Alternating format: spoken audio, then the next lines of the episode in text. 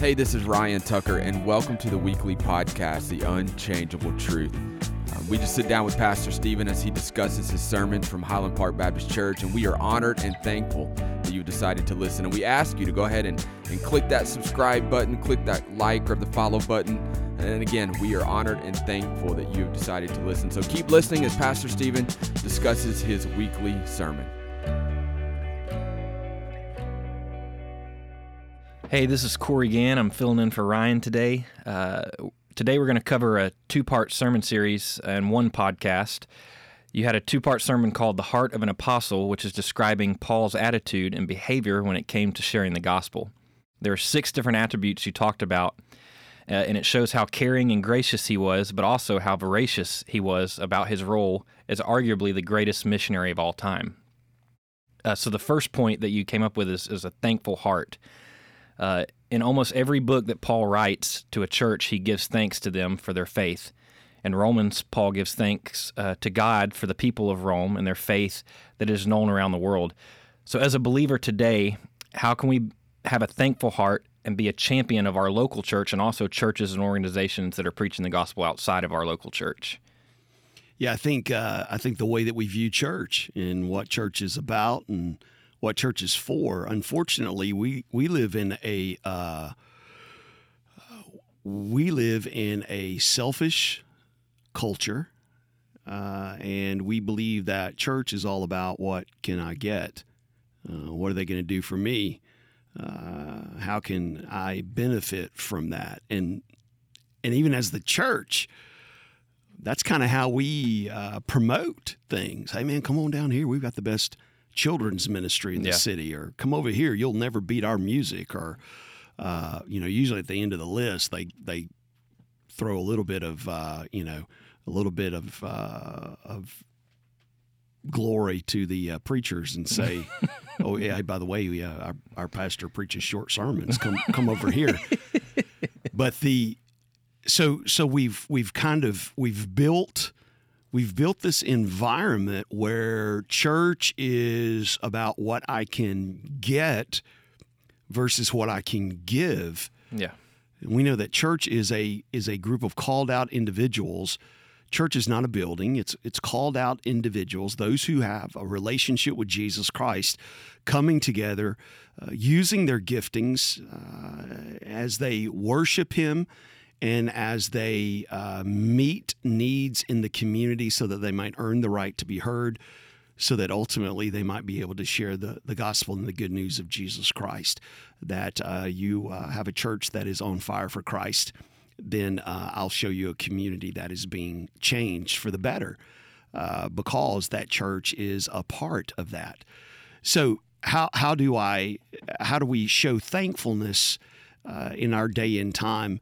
Um, well, we realize that it church is not about me getting glory; it's about God getting glory, and so that way I can be thankful for for this church uh, that we're not in competition with each other. We're not sitting here saying, "Oh man, that church is."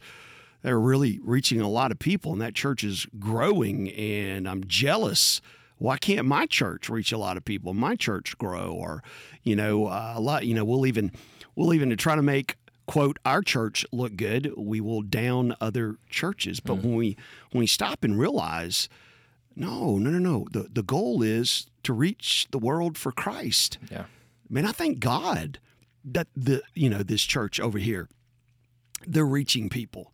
I think I thank God that this Christian over here, who may not even be a part of my local church, is uh, investing in the community and God is using it to make a difference. So I would say, I would say that thankful heart comes from the fact of my understanding of what a church is, and uh, my understanding of what the mission of the universal church is. It is to, to share the, the gospel, and, and uh, we know that's the only hope that the world has. So it, it's really counter uh, counteractive to everything society tells you. uh, you know, uh, have it your way. You know, you deserve this. Uh, go. You know, it's counterproductive. It's like, no, no, I, I I've been saved, and I want to see the kingdom of God go forth and we know that happens through the gospel. So, yeah, that's that's awesome. Uh, so, so, so point two is is a praying heart, and I know Paul tells us uh, to pray without ceasing. How how do we do that in our daily lives? Well, I would say I would say this. Uh, you know, if you're driving down the road in your car and you're like, "Hey, I think I'll pray," uh, it'd be a great time to leave your eyes open. um, you know, it's not necessarily the posture of prayer, uh, but it is the power of prayer. Yeah, and it's it kind of it kind of builds off what we talked about in the last last sermon, the last podcast uh, a relationship with Christ. I have a relationship with Him. I'm ever aware of His presence with me. The Holy Spirit is guiding me throughout the day. So, so here I am. Everywhere I go, my best friend, Christ in me, is with me. And so, just like I would naturally carry on a conversation with uh, a friend or a spouse, I'm going to carry on that conversation with him. So I, uh, I'm, I'm walking down the store and I, I, see somebody and uh, I, I stop. Hey, how's it going? Well, you know, man, I'm I'm struggling with this. I'm struggling with that, and uh, so you know, I'm I'm gonna I'm gonna want to pray with them right then and there. But mm. then also, you know, as I'm as I'm walking on down the aisle, picking up my groceries or whatever, I'm in conversation with the Lord. Hey, Lord, you know, be with them, bless them, Lord, uh, meet their needs, and uh, you know, all throughout the day, you'll see things or things will come to mind uh, and eh, versus worrying about them, let's let's make it a matter of prayer. I say all the time, it is impossible to worry and pray at the same time. Uh, that if you're one of those people that struggles with worry, then when you feel that anxiety coming on, uh, go ahead and just say, you know, no, I'm not going to let that take hold. I'm to I'm to pray right now. And uh, the moment you stop praying is usually when the worry comes uh, about. So uh, yeah, I think it's just that relationship, understanding Christ is with me. I don't have to be in my prayer closet to talk to him. I don't have to be at my church to talk to him. I don't have to be down on my knees to talk to him. I don't have to have my eyes closed to talk to him.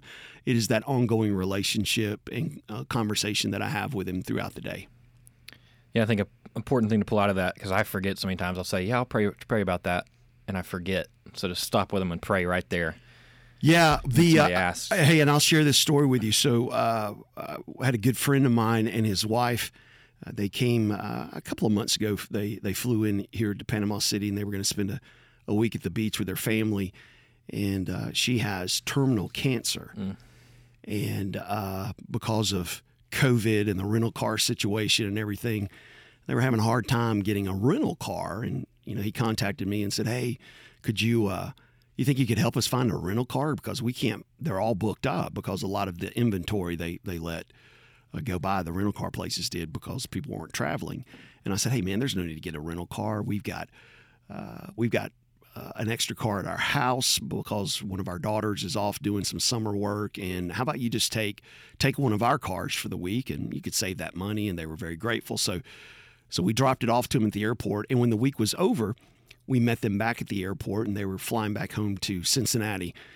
And and uh, the husband and wife got out of the car and uh, and so uh, I said, "Hey guys, let, let, me pray for y'all before you go in the airport and get on the plane." And you know, prayed with them for a while. And so uh, the next week, uh, my friend calls me and you know, thanking me again. Man, it was so generous. We just appreciate that. And and he said, uh, so last night he and his wife were sitting there, and, and again, we're talking terminal cancer. That unless God does the miraculous and intervenes, she she will go home to glory. Mm. And he said, we were talking. I asked her, I said, what what were some of your most favorite parts of our trip? And they stayed at a, a great house, beautiful location. All their you know their kids and grandkids were able to come down and um, anyway, he said as she was uh, remembering the week, she said, "Can I can I tell you what really was one of the most memorable things that meant so much to me is when we were standing out there at that airport with all those people unloading, getting out of cars, going in and going out." And we were just standing there, and, and you know, Stephen was praying with us, mm. and uh, and what I thought was you know, okay, this is not that big of a deal. Um, wow. Uh, you know, if it, of course, we know power unlocks the uh, uh, the supernatural. Uh, but but not only that, but just how how that very action within itself ministered to her her her soul in that time. And I'm kind of like you, Corey. I'm real bad about hey, hey, hey, I'll pray I'll pray for you about that, and I'll even sit there. No, no, okay, no, tell me their name. You know, let me write this down. Versus, you know what? Let's just stop and pray right now. Um, let's do that right now. And so, uh, um, you know, I've asked the Holy Spirit, eh, keep that on my heart. Uh, because it, again, you never know what a, you know, at the chip aisle at the grocery store, hey, can I, can, can I just stop and pray with you right now? Yeah. um, how that might minister to somebody at that moment, at that time. I've had very few people in my life tell me, "No, I don't want you to pray with me." Very few. hmm Uh, even even the hardest Yep. hearts will usually say, "Okay, yeah, yeah, you can pray for me." Um, so, yeah, I would agree with that.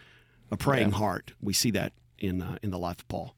And do you feel like we as believers these days have forgotten how powerful prayer can be?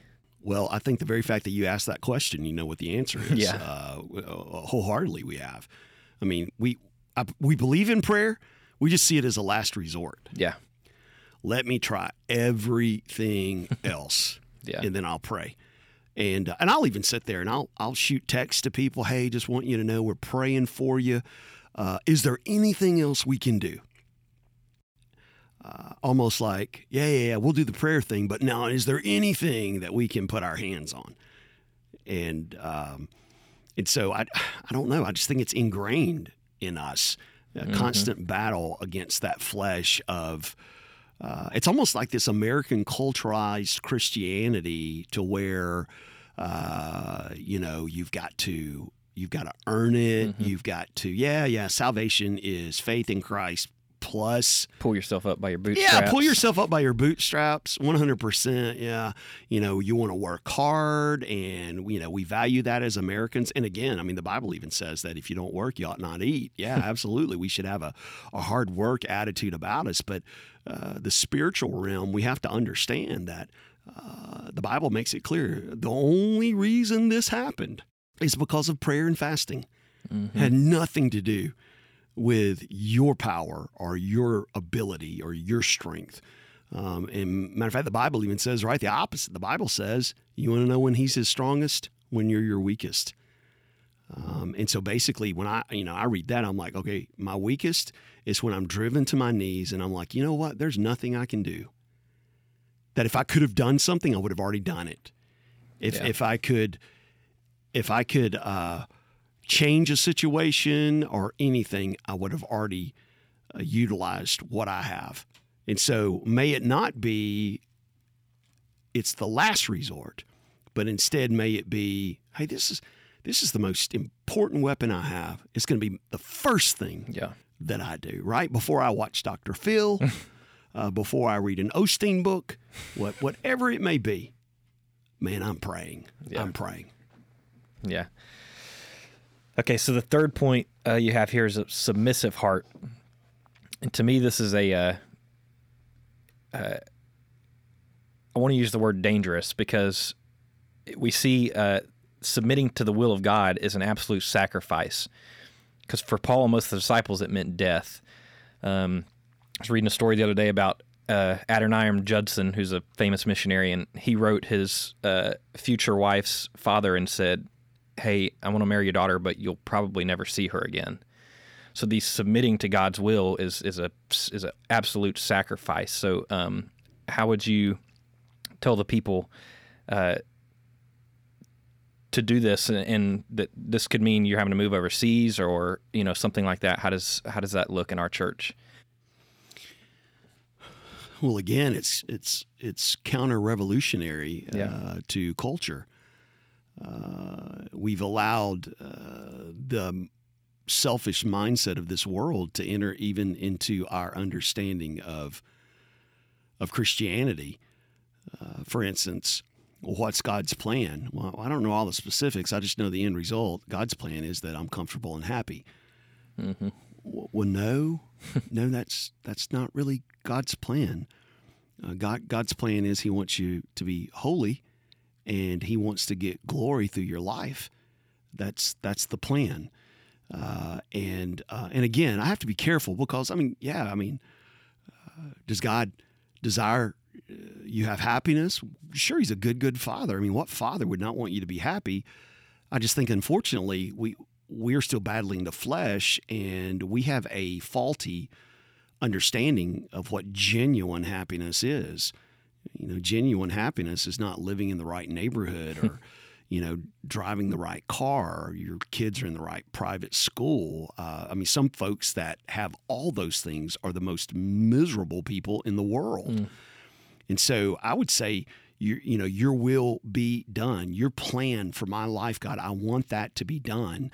Is, uh, yeah, that may it's going to probably cost me something because God's plan again is going to be something to where He is going to get great glory, and it's going to it's going to be uh, is going to be counter to what culture and society and all those things say. Um, you know, God, I, remember, um, you remember the rich man was talking to, to Christ and he's like, uh, you know, hey, what do I have to do? What do I have to do to go to heaven? Or what do I have to do to uh, uh, have eternal life? And Christ said, hey, here, here's what you do go sell all you've got and come follow me. and the scripture says that he went away very sad because he had great wealth. Mm. He could have. Christ knew. Christ. Christ didn't need him to do that. I mean, Christ. But Christ knew what. What is this God? What. What is the priority in his life? And so it can look many different ways for us. So um, a submissive heart is anywhere, anytime, any place. God, whatever you want, whatever you want. Uh, I was talking to a friend of mine not you know a few years back and and uh, his his his child had surrendered or his you know it was an, a young adult child surrendered to be a missionary. And they were headed to a, uh, a you know a difficult region of the world uh, not the safest place. And somebody asked him so what what do you think about this? And uh, his response was, I mean, was perfectly biblical. He said, "You know what? I'd rather be them there, in the center of God's will, than living next door to me out of God's will." Mm-hmm. And uh, to me, that's what to me that's what Paul's saying. Yeah. Uh, you know, man, I my I submit my heart to the plan that Christ has. Yeah, and I think that's where uh, you know the the prosperity gospel has gotten off is there is there is no give. Oh, you said the it's, p word. it's all take. Yeah, absolutely. Yeah, it's all take. It's all take because again, God is my genie in a bottle. Yep. You know, God wants to give, God wants to give, and you got to sow that seed because if you sow that seed, then all of a sudden you're going to have a mighty, mighty harvest. Mm. Uh, well, what if it's a situation where God says, Yeah, I want you to give that up and trust me to meet your daily needs? Yeah. Who? I mean, you and I, Corey, you and I both have, uh, we've ministered among some of the uh, uh, poorest people in the world. Yep.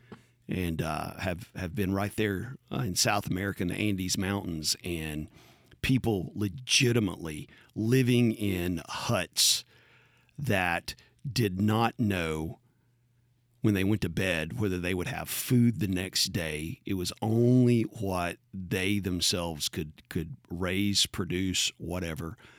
And uh, there were days that they would they would go without food, and um, and you talk about strong faith, unbelievable faith. And uh, so uh, the prosperity people would sit there and say, well, undoubtedly their faith is not that strong because you know, they don't have all these earthly material goods in their life. Uh, and I would say, yeah, they're not they're not held hostage by these earthly material goods yep. in their life. Uh, and they would say that they're probably some of the richest people in the world. Yeah, I think I can remember back sharing the gospel on the side of those mountains with you, and uh, just seeing when we tell people about Jesus and he died for them to give them eternal life and just their eyes light up. Somebody actually did something for me because they've probably never been given anything in their life.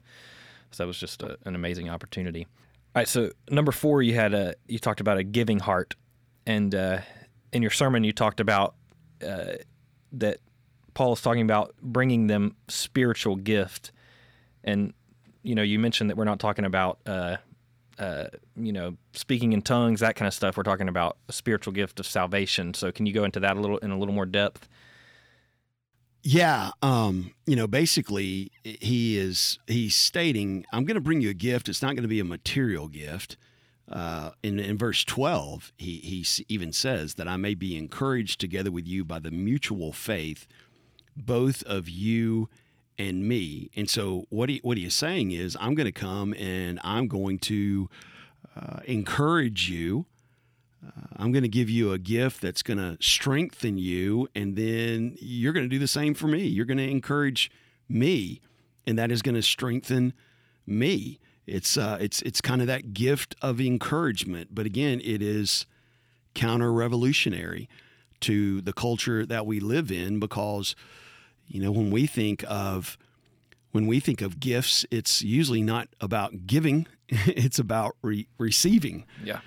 And so, uh, you know, Jesus over and over again basically says, "Hey, listen, it's it's more blessed to give than it is to receive." And so, here is Paul. I'm going to come to Rome. I long to come to Rome, and I'm going to give you something when when I when I get there.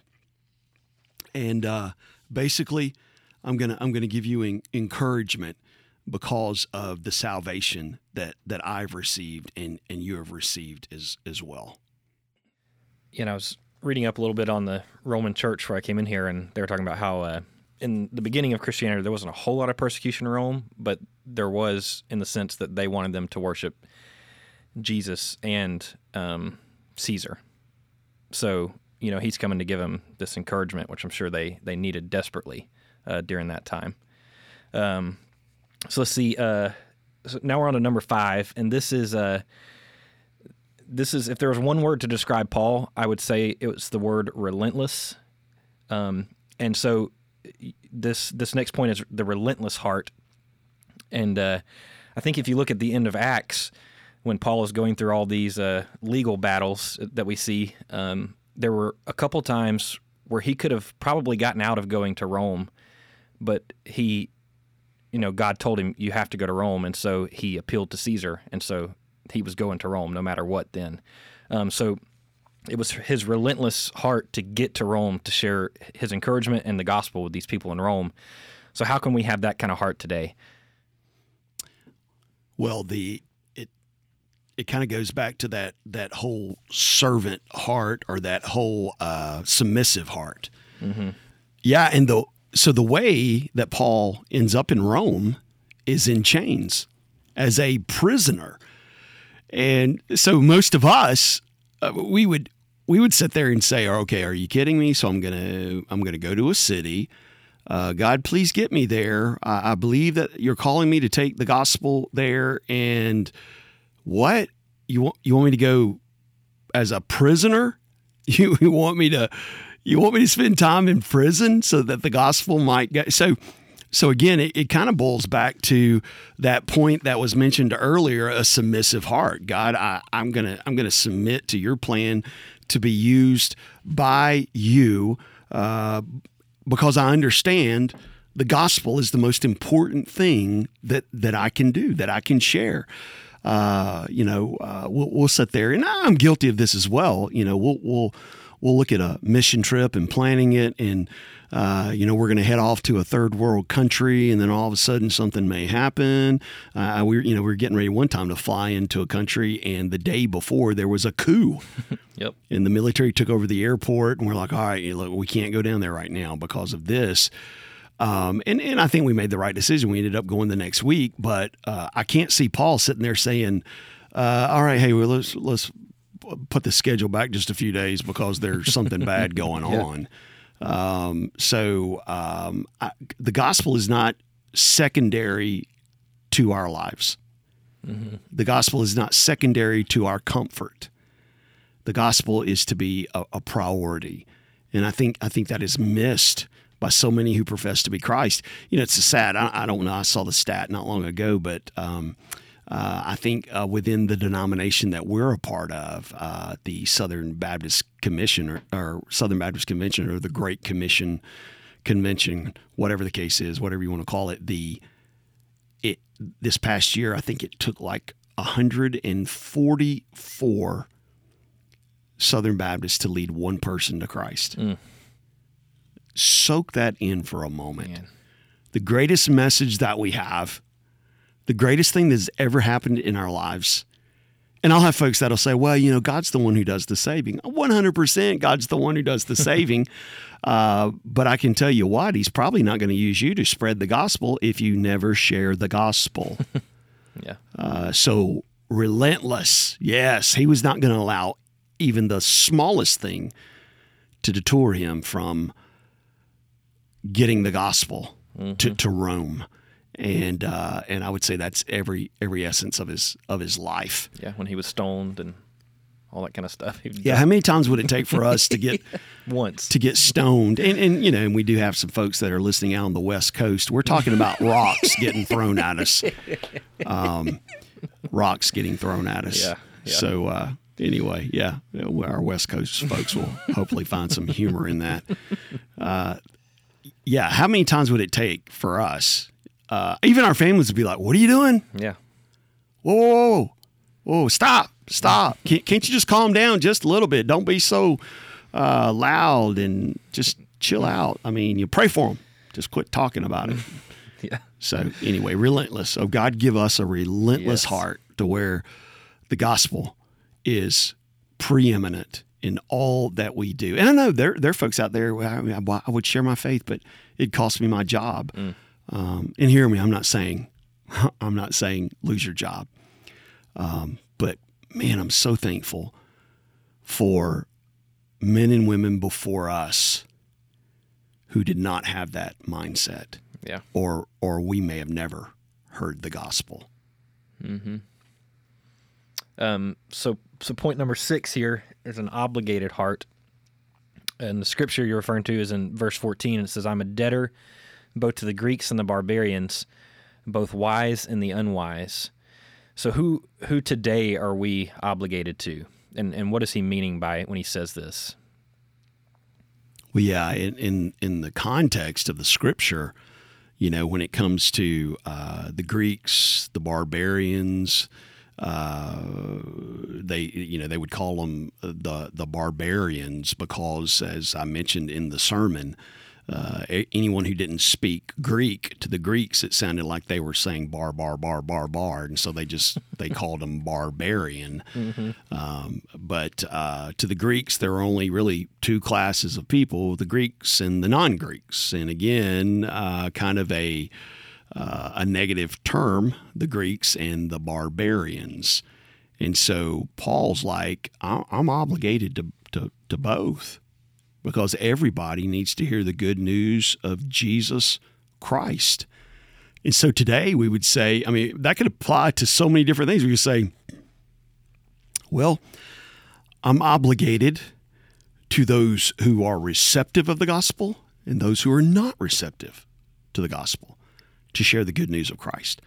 I'm obligated to uh, Americans, right? Those uh, uh, we know the United States of America, the Christian, great Christian country that we are.